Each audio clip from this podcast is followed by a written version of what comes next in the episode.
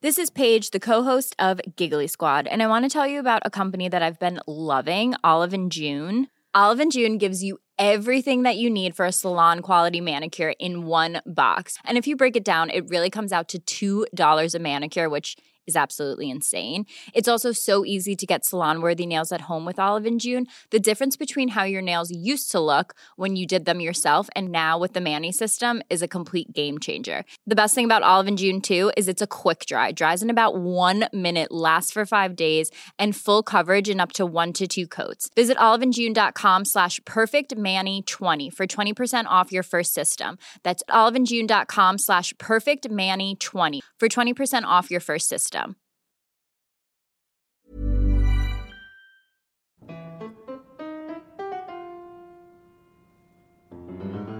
Hello, and welcome to Rational Security. The there's classified and then there's classified classified edition. I am not Shane Harris of the Daily Beast. Pretty good sub though. Yeah. Do I really bad. sound like that? Well, the hello is sound like really the same. Would you like to introduce yourself to our audience? No, that's okay. You want to be I- I anonymous, think you, Liz? sh- you should. You should introduce. Liz, it. you have to. No, if you listened last week, everybody. This is this Tom. Okay. Yes, of Brookings Research and Law assistant Fair. extraordinaire and Shane And Harris. apparently my vocal doppelganger. Okay, At I'll least just in- introduce myself as Shane Harris's vocal doppelganger. There you go. If you listened last week, Ben insisted that now whenever he hears Liz say hello in the hallway, he thinks of me because it sounds like how I introduce I myself. think of and welcome to Rational Security. Hello. There it is. There it Hello and welcome to our There it is. Hello and welcome to the show. Good. Every time we need a little Shane kit, we just walk around the corner. And just go see There's Liz. Liz. Yeah, the vocal very nice. doppelganger. exactly. I like that. We should get. A, we should get her a vocal doppelganger shirt. Liz, you should put this like on your LinkedIn profile. Your Right. resume. The vocal doppelganger of Shane Yeah, Harris of the Daily So totally. Beast. actually, this one, Totally. whenever I lived in Italy, there were people um, who like their whole job was being like Tom Cruise's voice for like Italian films. Oh, yeah. There's like one actor Dude, that's like the yeah, Italian Tom This is Cruise. right. Yeah. Anyway, Shane, uh, like, I mean, of the people in this room, Shane is most likely to be the person to portrayed in a film. Right, Um, and right, so you sure. could have a real career. Yeah. This would be good. You could be me like in Norway. That would be so exciting. You know, like when it Except then you on- have to speak Norwegian. Do you speak any foreign No, languages? Spanish. Oh, that's even better. I, I lived in Hola. Spain for a while. Hola, yo soy Shane Bienvenidos a Rational Security. Seguridad Nacional. Um, we, should, Excellent. we should totally get translated in Arizona. so fun. Um, Liz, thank you for joining us. Thank you. This and has for, been and fun. for standing in for me in such good stead. and next week, Liz will will take over the show entirely. Yeah, right. Next Like week it's the National world. With Liz. Bye, Liz. Bye. Thanks, Liz. So now it's just the three of us. Tamara Cofman Wittes is away this week. I'm here with my friends Ben Wittes, hello Ben, Hi. and Susan Hennessey. Hi, Hello, Shane. Susan. Maybe, Hello. Maybe you should say hello. Hello. Hello, Wow. Shane. That's I was I was prepared to be skeptical. It, it does sound like me, It Yeah, it does. a girl version of me, mm-hmm. Yeah. but you know, A lady, Shane. a lady Shane. Mm-hmm. I could, you know, yeah, we should maybe we're like long lost relatives. I doubt that. Let's launch an investigation. Okay, let's let's get that. But you seem to separate be related to everybody.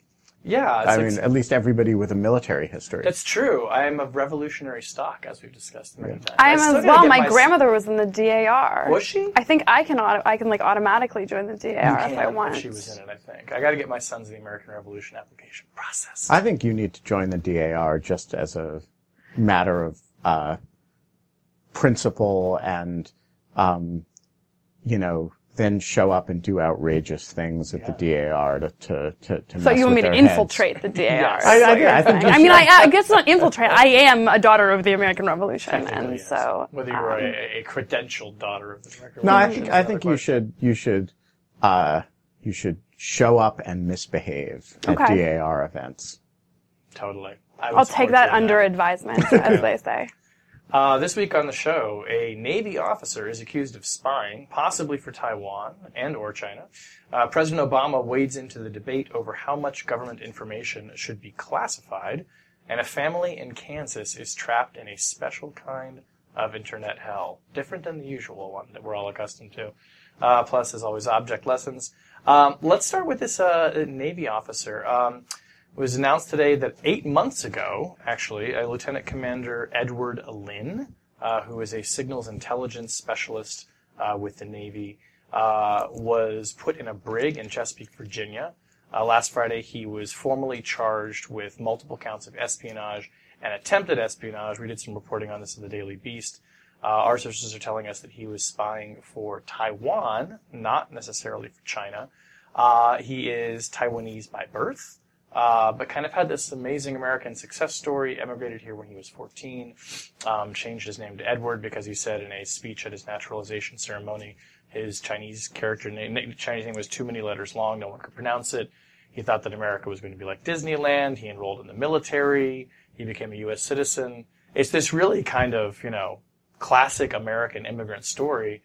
And With a twist. With quite a twist in the end. It's like more of a the Americans kind of immigrant story. Right, yeah, that, that is true. Which, by the way, back on FX, great show. Um, so we actually, I actually interviewed briefly his sister uh, this week, uh, who was distraught over these charges, said he's completely innocent of them. He would never do something like this. Um, this is potentially, though, a big deal to have a you know a, a military officer accused of possibly selling secrets. That there hasn't been, I don't think, a military officer accused of espionage since, gosh, it's been a while. I think. Yeah, but You're not does- counting the Chelsea Manning case. But it does happen, Does and um, and sometimes it happens a lot. Um, I remember when I was a teenager, there was the whole year of the spy, I think 1985, where you know every day you would turn on the television and somebody else would be uh, accused of espionage. Uh, the the the whole Walker spy ring got broken up, and Walker, that's what you know, and yeah. so so I think there's, you know, a uh, it is not unheard of for there to be, you know, espionage against the United States from from within the military. It, The piece I'm really interested in is, um, how they found out, right? So um, certainly post Manning, certainly post Snowden, um, definitely an increasing um, attention and effort on quote the insider threat, Right. Um, right? This notion of it doesn't matter sort of how strongly you um, you fortify your systems from from external parties if you have a mole essentially in the building, um, and and so there's been a lot of sort of effort on. Moving frankly back to some of the stovepiping um, stuff that, that had been swept away post 9-11 um, uh, trying to be more thoughtful about access controls about um, not just uh, you know uh, uh, authenticating the identity of the individual but also making sure each individual was only looking at information they should be looking at. Um, so I will be really interested to know sort of how um, how this activity was discovered right? So was it through sort of um, some of the new programs that the Department of Defense has has rolled out um, to kind of comb for this stuff, catch this stuff, or was it through sort of the ordinary, right, signals intelligence or, or, or sort of um, activity collecting on um, on this foreign uh, entity? I mean, I'm not, I won't hold my breath for uh, the Navy to bring to that information forward, but that is that's the one thing that really sort of piqued my interest. Of, ooh, I wonder how they got it. Well, one thing it's it's sort of along those lines that we we're starting to suss out this week. So apparently, what first alerted people to his what they thought was suspicious behavior is that he had lied about where he said he was going on a trip while on personal leave, which then begged the question: Well, how did they know that he was lying? How did they find that out? I don't know if they're now tracking flight reservations for military personnel or if they were matching this up. They then went and talked to, I gather, some of his colleagues, said he'd been acting suspiciously, whatever that means. It's still kind of vague. At where this point. had he actually been going? He, well, if that's not clear either, but he was arrested apparently while attempting to board a flight in Hawaii bound for mainland China. Well, so it's not totally surprising that reserving a flight to mainland China will trip some Right. some Nor does it mean he wire was if- spying for China necessarily, Right. but right.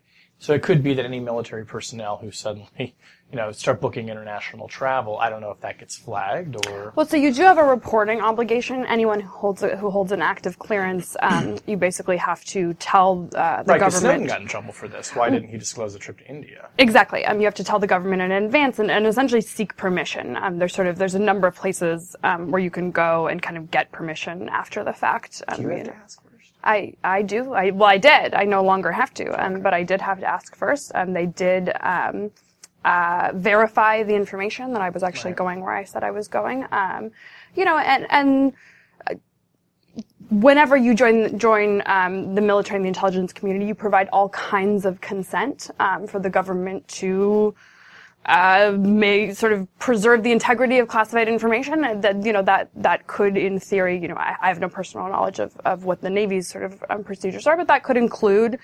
You know, checking public records or, or, or following up or asking for, for verification of travel.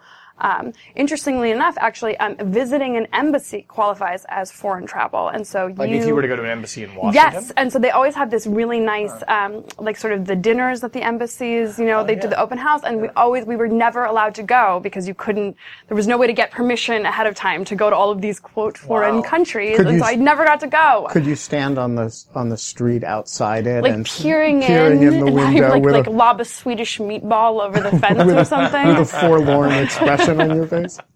some binoculars and like a, a you know parabolic And a- uh, maybe a pu- microphone. Puppy dog eyes and take pity on you Yeah. with your security clearance. Yeah. Another thing that was interesting to me in this was, and obviously the, the there was first a suggestion he may have been spying for China, and that it's not completely sure that he was or wasn't, which obviously would be, you know, worrisome slash potentially not that surprising. We know the Chinese are going to great efforts to recruit people inside the United States. There's been a lot of God, it's like they're obsessed with us or something. It's like they just want to know all our secrets. God. what is it with China what and secrets? up with them?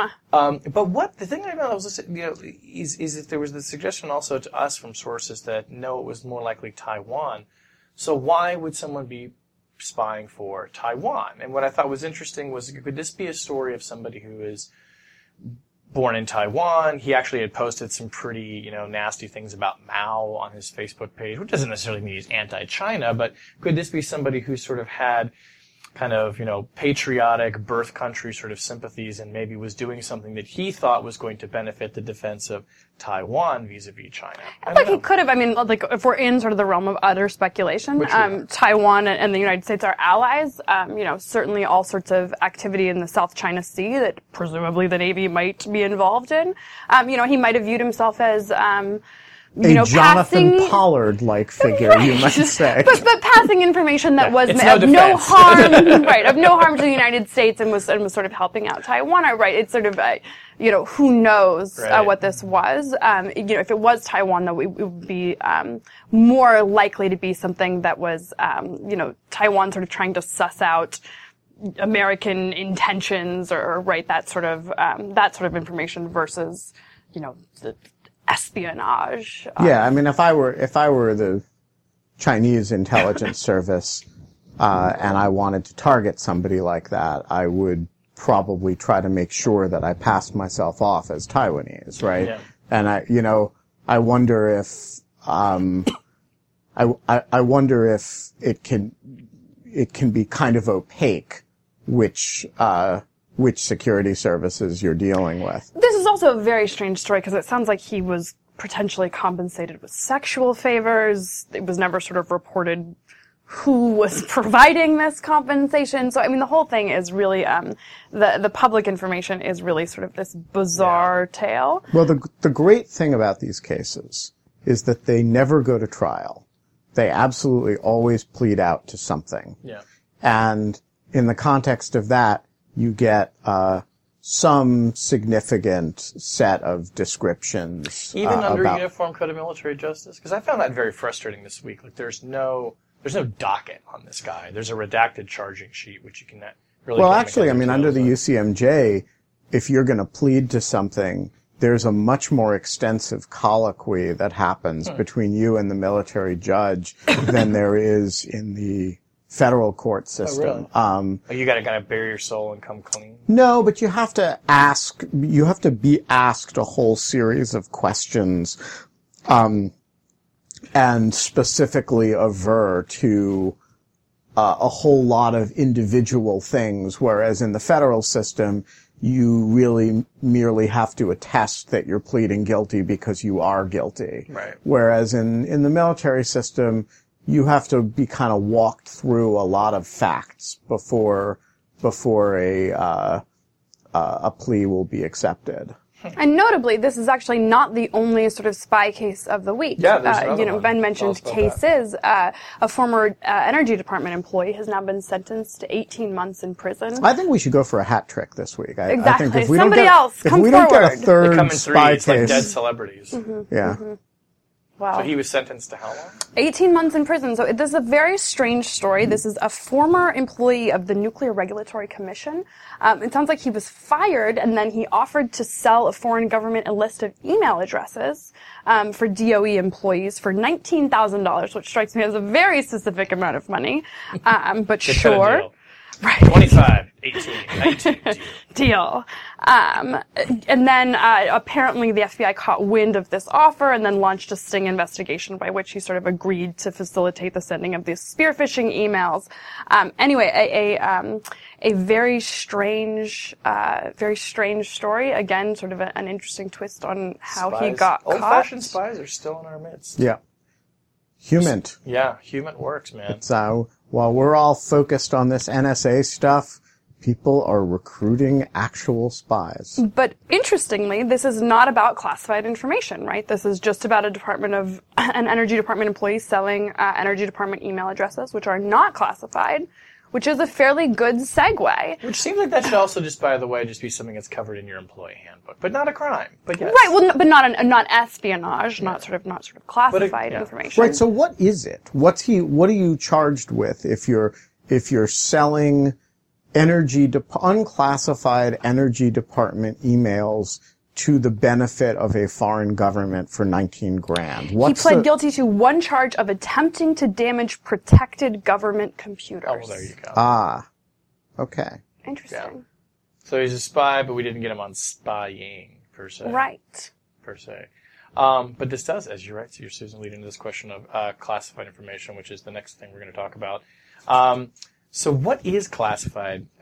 Apparently, there's classified, and then there's classified, classified. And then there's classified, classified, classified. And, and of course, then there's really, really, really frickin' classified. yes, exactly. Mm-hmm. That's But the don't- stuff Susan. Right. deals Double with. top secret. Exactly. Super dog, Mm-hmm. double dog secret. Um, but don't take our word for it. This was generally a description offered by the chief classifying authority of the United States government, President Obama. On Fox News. On Fox no He wears less. a lot of Sunday. hats. He does- Goodness, he he's is a the busy chief guy. CIO. Lame My duck, goodness. No, no sir. Um, so President Obama gave his uh, first interview uh, as president to Fox News Sunday. Which is, by the way, was a really good that true? interview. it was an excellent interview. That's his Uh, first interview as president. as president. No, with Fox News. No, no. Yeah. Thank Yeah. you, Benjamin Wittes. um, I didn't realize he's on never been on Fox News. No, he's never been on Fox News. And Yeah, no, I he's got, been on, never been on Fox News Sunday. Chris Wallace has interviewed him in other contexts. Okay, all right. But only a couple of times. Okay. I, I gotta say, I think Fox asked questions that other networks wouldn't have asked of him, and they got interesting information. Yeah, it was a good that- interview. It was a really good interview, and I thought Obama was interesting and engaging. And by the way, one of the most interesting things of it is that he expressed the fact that the biggest regret of his presidency was not having a day after plan for Libya. Okay, well, let's talk. Let's talk about that in a minute. But first, this issue of classification, because the Libya thing and the classification thing both bear directly on Hillary Clinton's campaign for Yeah. president.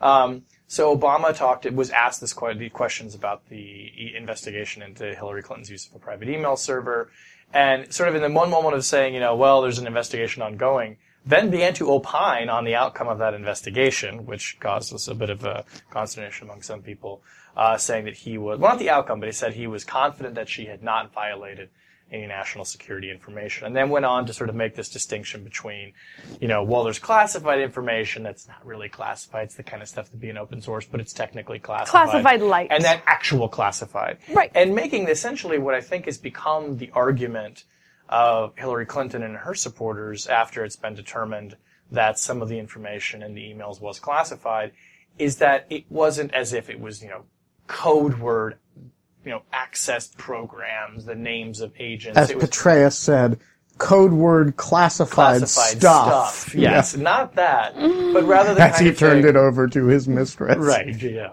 Um, it, it sounds like sort of discussion about the drone program, which you know technically is classified, but as everyone knows, is the is the worst kept secret. It's it's, it's a not secret secret.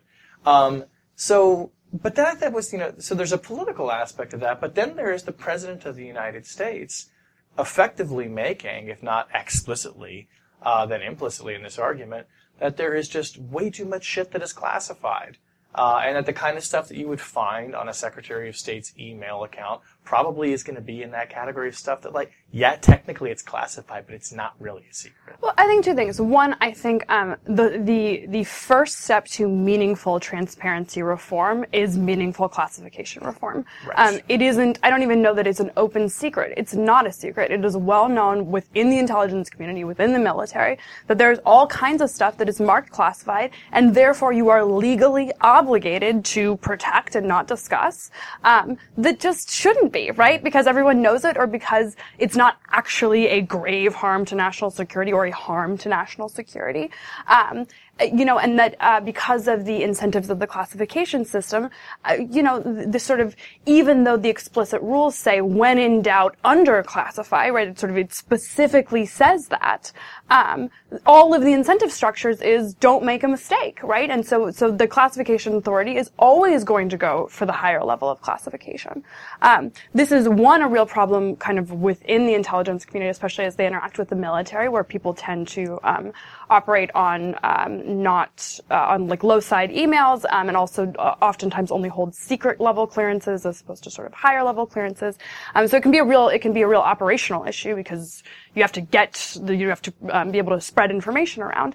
Um, but also it, it's a real problem for the public um, when information is marked confidential. The sort of I don't know, the, the, the beige of classification, right? Like it's not even gray. It's sort of like, well, we'd rather not talk about it in a particular place.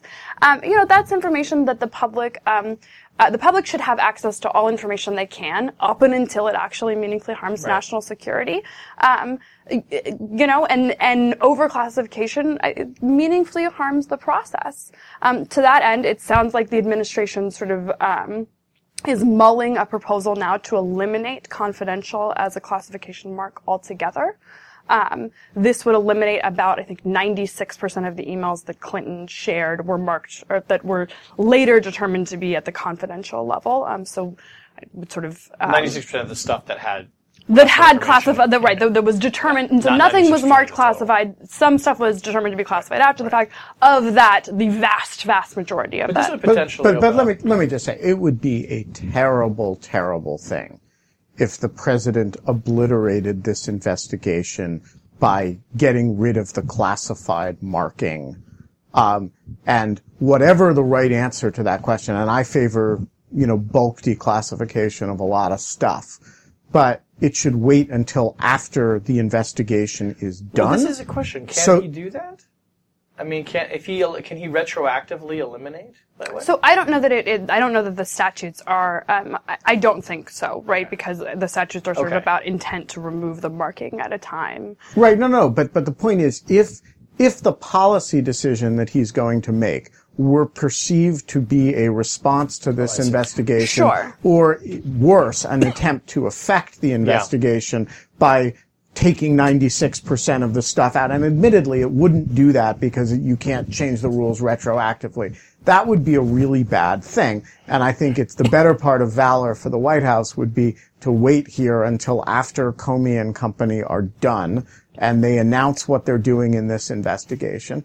Um, and look, that said, the president is obviously right here. You know, when you have a program, and the drone drone program is a good example of this, that the president can get up in public and joke about with respect to Justin Bieber, right? Uh, or the, sorry, the Jonas brothers, right? He warned the Jonas brothers in public when they met Malia and Sasha. I have one, two words to say to you, predator drone. And this was a, a, a top secret The Jonas Pro- Brothers should be so lucky. you know, code word classified program, right? And um, the president is publicly joking about it. And, you know, the, I think at the time the ACLU filed a brief or made an argument that he had just declassified the program. Uh, and they, they look, they have a point. And there really is, you know, material that is, um, classified for some formal, maybe legitimate reason, like you don't want to acknowledge that you're operating in Pakistan because of some, you know, understanding that you have with the Pakistani military or uh, more explicitly with the Yemeni government. But that said, it's not really a secret. And there's a real difference between that sort of material and material that is actively closely held that the president would never joke about with the Jonas brothers in public.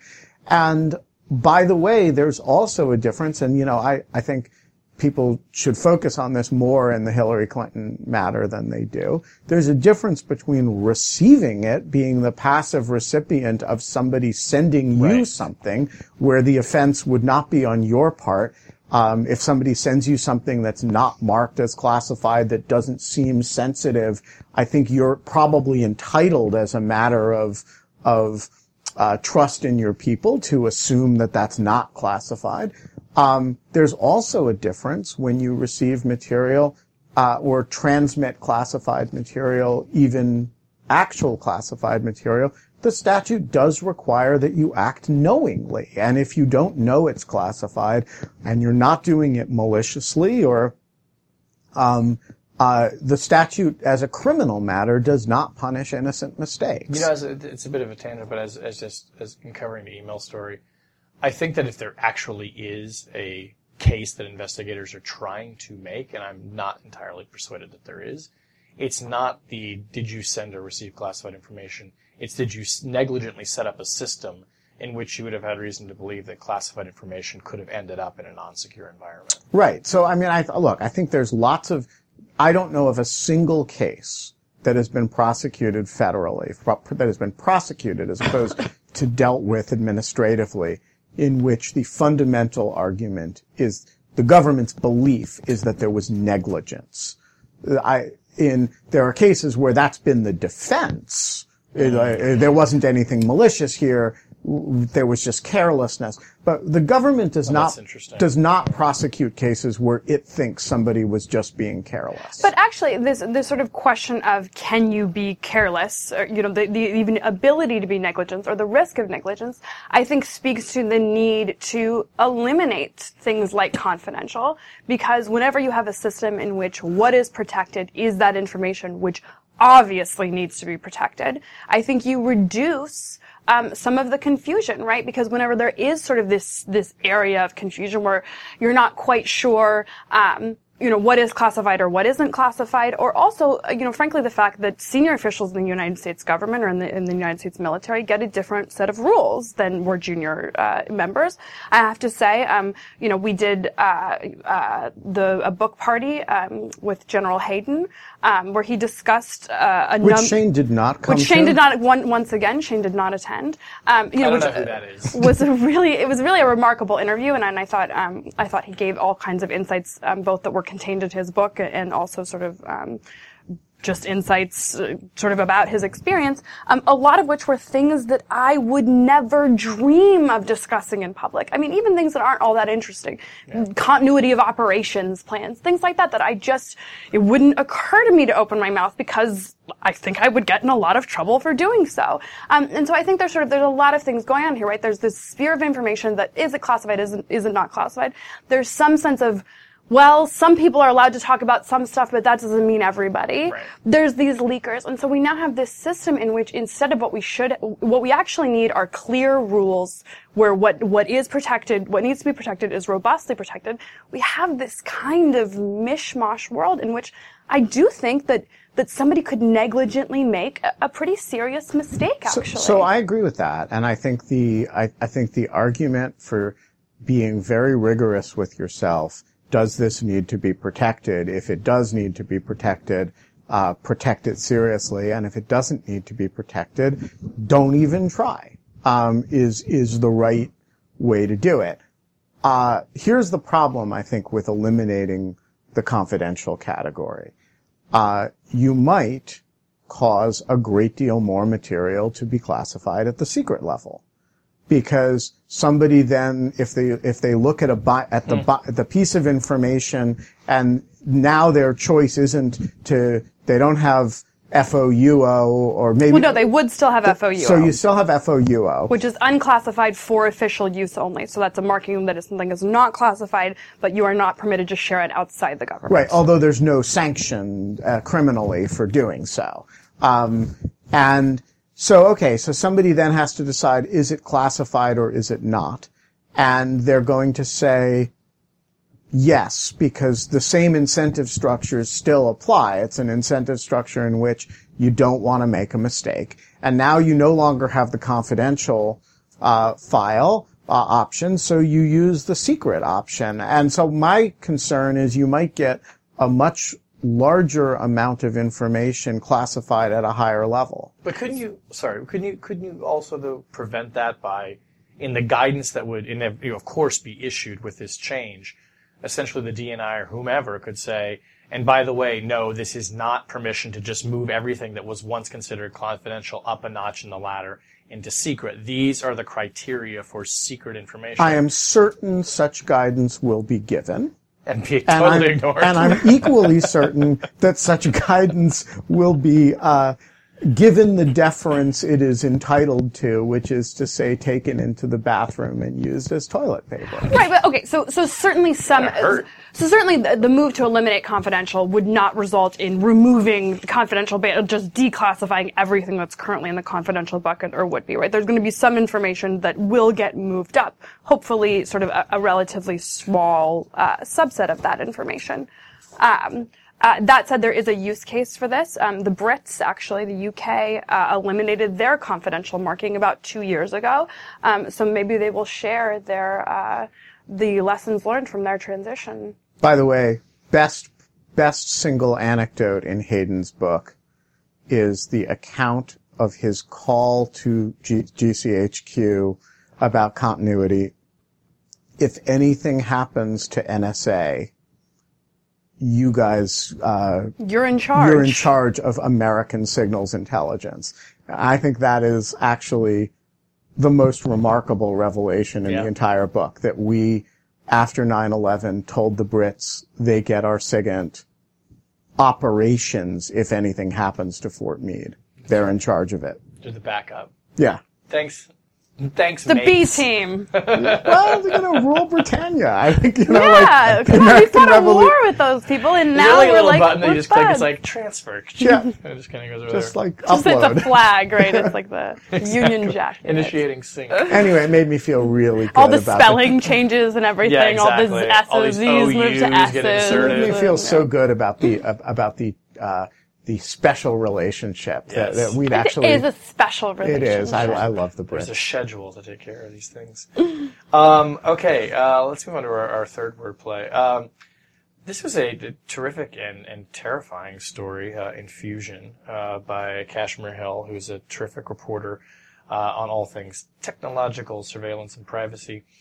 So, in the middle of Kansas, actually, in practically the dead geographic center, Two hours from the of the geographic United center of the United States. States of America. on a small town owned by the Vogelman family. Now a woman by the name of Taylor owns it. Um, is basically a such a little kind of of internet hell.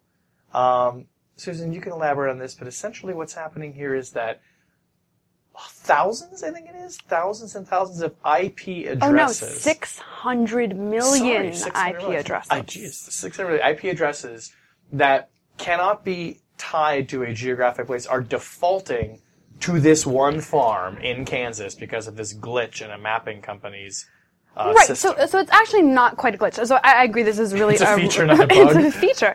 Um, right. So this is um, this is a really remarkable example of sort of of great digital investigative journalism, and one that actually I think will have um, a positive impact on these people's Yes. lives, um, and and is a great argument for thoughtful uh, design. Um, but essentially, uh, you know, internet protocol addresses are the way two computers uh, speak to one another. Um, sort of uh, in recent years, uh, a number of companies have emerged to provide uh, what they call IP intelligence. Um, and so this is mapping the IP address to a physical location. Um, so sort of at its most precise, you can map an IP address to a house, um, you can map it to a block, uh, to a zip code, and sort of at its loosest, you can map it to a country. And so there are these um, these difference between right, so a slight difference between these countries, uh, between these these, um, these levels of precision. So there is this company, I think it's called MaxMap. MaxMind. MaxMind um, that offers this this digital mapping service. Um, and so whenever they get an IP address that they can't figure out anything more about than what country it is, um, what they do is they default to a location. They set the sort of this default location of where it is. And so what they did was they picked this default location in the middle of the United States of America. The actual Um, middle. Right. The dead center. Which happens to be um, these these poor people's farm, and so Why like don't they just they've say been don't know? raided by the FBI. What do you mean? They why don't they don't? So, know? like the mapping company, if they get like if they can't get anything useful, if they can't give the client anything useful. Why don't they just say, "We don't know where that IP address is"? Well, because they do have a sense that it's in the United States. Right, they know that it's in the somewhere United in the United States. We can't give you any. Well, I why do they give? I have a feeling they may start doing Why- why do they give no, so a actually, particular address? actually, they've agreed to change their policy to put these default locations because there are a number um, in the middle of Somebody bodies of water, and so that they Oh. don't infect. Because there are there are this is not just this this one family. Um, don't- it, don't get this happens to all kinds there. of people. So wait, what's happened to this poor family? So this poor Oh, family, I they've been okay. raided by the FBI. Ambulance visit them because they think people are committing or suicide committing hotline suicide personnel inside. show up because like they they, they they get a call from a suicide hotline it defaults there. Somebody left a broken, dirty toilet in their driveway for unknown reasons. They get harassed. right you know uh, threatened that they that they're violating uh, intellectual property um, you know i mean they just all of these people online um, you know their, their addresses all over the internet of these sort of digital detectives that you know have searched out uh, you know people who've left mean comments on their website or, or engaged in cyber crimes and all this other stuff um, and it's because um, it's because whenever they go to look up this IP address, they see this house and they think, all right, this is the IP address. It's in that house. Done. And actually, what's interesting is not just sort of the the amateur detectives on the internet, but it apparently is fooling actual detectives, right? Um, so the FBI is actually responding um, to a series of calls, and there are a number of stories um, that are not just it's not just this farm. It's also um, an individual um, in Ashburn, uh, Georgia, Ashburn, Virginia, Yeah, somewhere like so that, I think it's who happens to, to live near a data center. Um, and so the FBI raided his house because they thought that a government laptop was inside. I think there are 17 million IP addresses associated with his house. Um, and so it does call into question, um, you know, we use uh, the existence of, of, of IP IP address evidence in, in criminal prosecutions all the time. Um, is this sort of so exceptional that we don't really need to be concerned about it? Or is this a real reason to say we need to rethink our confidence um, in what internet protocol and, and, and digital information in general, what they can tell us about sort of the real world? Well, so there's there's a number of additional elements of this. Um, so one is that you know, uh, fir- so first of all, you know, Cody and a couple of other people and I have been doing this study of sextortion, these online sexual extortions. We've been looking at 80 or 90 cases of this, all of which require some degree of IP mapping to resolve.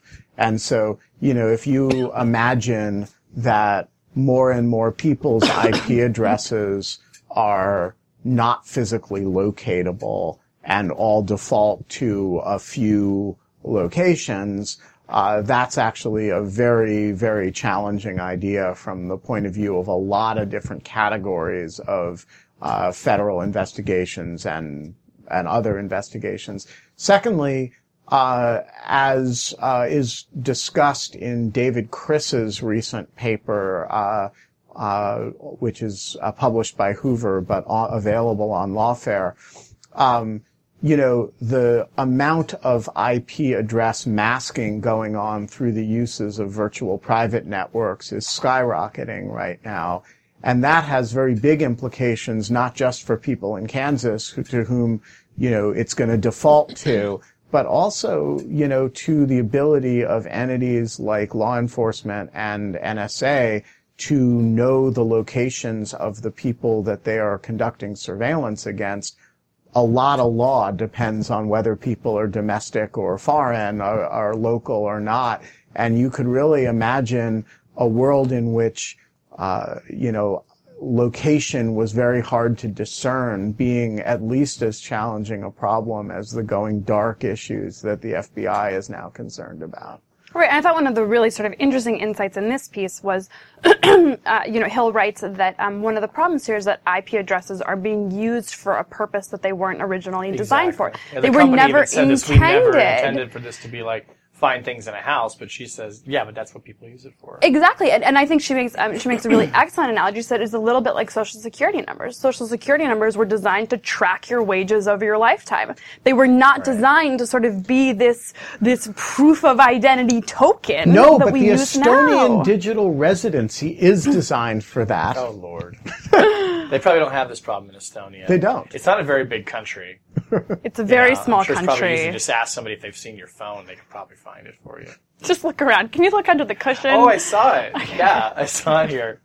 Um, wow, great story, and props to Kashmir Hill for doing some like serious like public advocacy journalism. yeah, It I sounds thought I like- just thought it was a really neat piece. Yeah, I think the company's actually going to try and fix this now, and these people will have some peace. I still don't understand why they need, when the answer is we don't know, why they need a geographic location, whether in the middle of a body of water or anywhere else, to Just say represent we don't know. Why don't they just say we don't know? We can't locate that IP address in physical space. MaxMind, you should sponsor our podcast because we're solving your problem. Yeah. We're we're- pointing them out. We're not actually solving them. We're Okay, just that's fine. We're good at that. Hey, We're speaking of them. speaking of, of, of, of sponsoring podcasts, I noticed the other day listening to Radiolab that Mailchimp had given a challenge grant to Radiolab. Um, uh, if they could get a certain number of sustaining members, Mailchimp was going to kick in twenty-five thousand dollars. I just want to say to Mailchimp, uh, what about rational security? yeah. What about us? We use Mailchimp. We, we, we well, Lawfare uses MailChimp, and we should, uh, we want that challenge grant too. So I'm issuing a challenge grant to, To your MailChimp. challenge MailChimp. grants. We Yeah, challenge exactly. you to We- challenge us to get money. Exactly. Yeah, we'll take that challenge. Please just write us a check. Just give us money, please. We, Yeah. We need a lot of money. Um, okay, if we want to object lessons. Yeah. Um, I actually have two this week. One is I'm going to log roll for another podcast. oh, what? Just kidding. Um, you may be listening to this podcast, and you certainly know National Public Radio, but uh, for listeners for our podcast, if you're not listening to the NPR Politics podcast, It's a good podcast. it's an It's a good excellent podcast. podcast. and I think uh, it's got great people on it. Um, Sam Sanders, uh, my buddy Sue Davis, who covers Congress for NPR. If you like the way that we informally discuss national security and talk the way that we actually do in our normal lives, that's how they talk on this podcast. Check it out; it's very good. Particularly uh, if you too are obsessed and terrified by the idea of a commander-in-chief Trump. Uh, they do, there's, a, there's a lot of Trump talk these days. You know, It's Slate, by the way, has a. Trumpcast devoted just to Donald Trump Oh God. it's it's quite it's quite delightful. It makes no appearance whatsoever of being impartial, and I I just think it's delightful. Uh, but my actual object is a new book, uh, which I have a copy of here.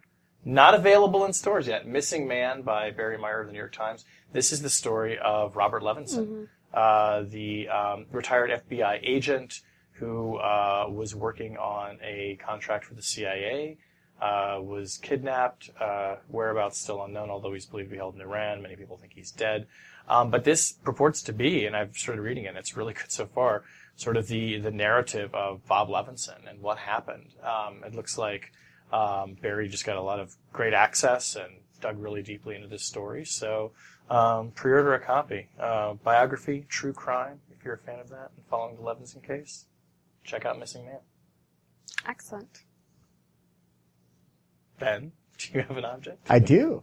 My object lesson is uh, a very amusing New York Times editorial yesterday um, that uh, complained or strongly urged uh, the European Union to follow the U.S. lead in intelligence reform after 9/11 uh, in response to terrorist attacks.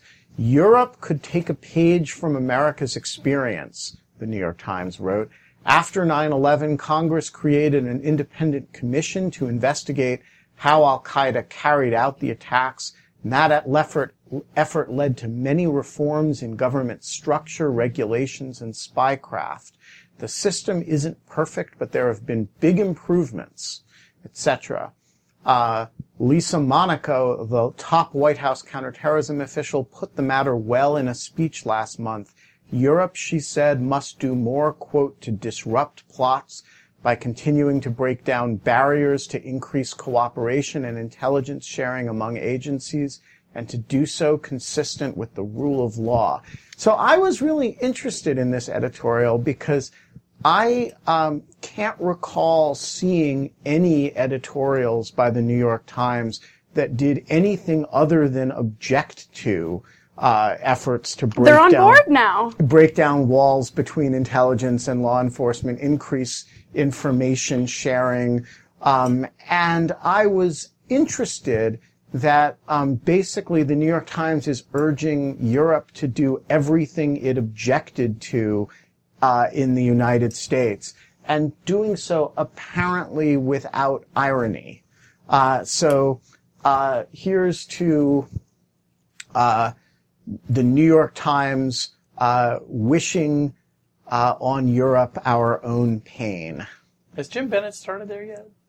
Uh, I don't know. Maybe if he I don't has, know. This is the beginning. Of Maybe the they've just seen the lights. Yeah, you know, I, I Oh, think somebody on know right out the so. door. I think if if, if it would be uh, good for it would be very good for James Bennet to change the editorial direction of the New York Times editorial page. But he, if this is uh, him, uh, he should do so with a little bit more cognizance of where the paper has been in the past. All right. My Susan. my object lesson is a tweet um, from uh, uh, Jamil Jaffer of the Wait, which ACLU. one? Okay. So which one? So this is um, uh, Jamil Jaffer, not of the ACLU, uh, J-A-M-I-L Jaffer. Um, so Jameel Jaffer of the ACLU, obviously um, on one side of the national security sort of political policy spectrum.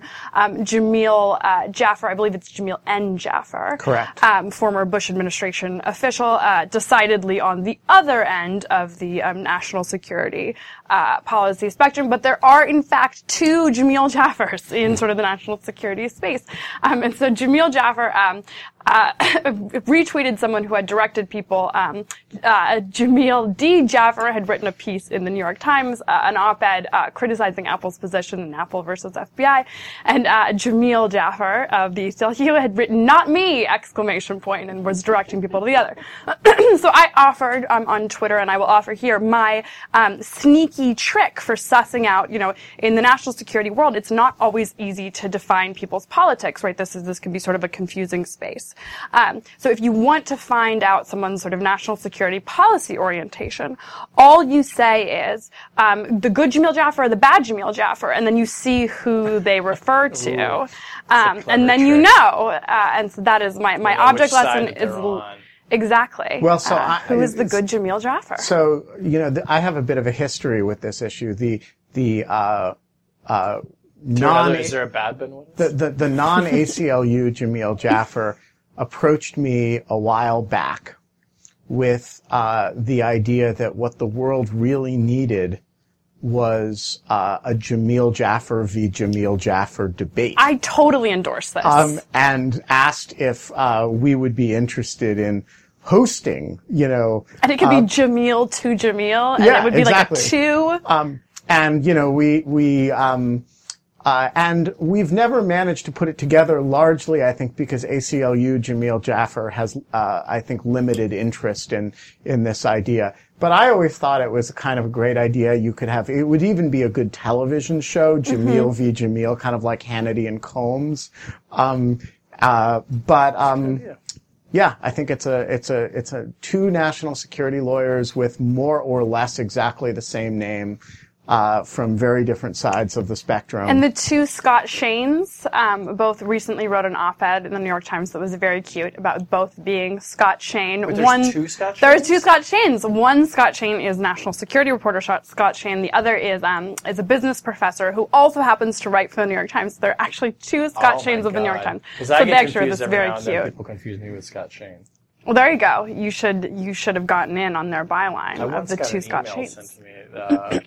Sent to me for Scott Shane, which I promptly wrote back to the sender and was like, "You didn't mean to send this to me." I mean, it'd be interesting. But to I'd be happy to hear your story. It would be interesting to see how many, like, if we could say Scott Shane Harris, could we like Sir Walter Scott Shane Mm-hmm. Harris? Like, how many names could we line up? I'm probably related to most of them. This is a good game. Well, let's monetize this somehow. Please, we need some, some, we need to do something. Without Uh, Mailchimp's help, Yeah, it's coming down to this. All right, that brings us to the end of the podcast. Rational Security is a production of Spaghetti on the Wall Productions. You can find links to our past shows and our other productions at spaghettionthewallproductions.com. You can follow us on, at, on Twitter at RATL Security. Uh, please, when you download the podcast, or if you've already subscribed, go back, leave a review, leave comments. It really helps us out and helps other people find this terrific, totally impoverished show. Uh, the podcast is edited, as always, by Jen Howell. Our music was performed this week by Liz Tom and the Doo-Wop Doppelgangers.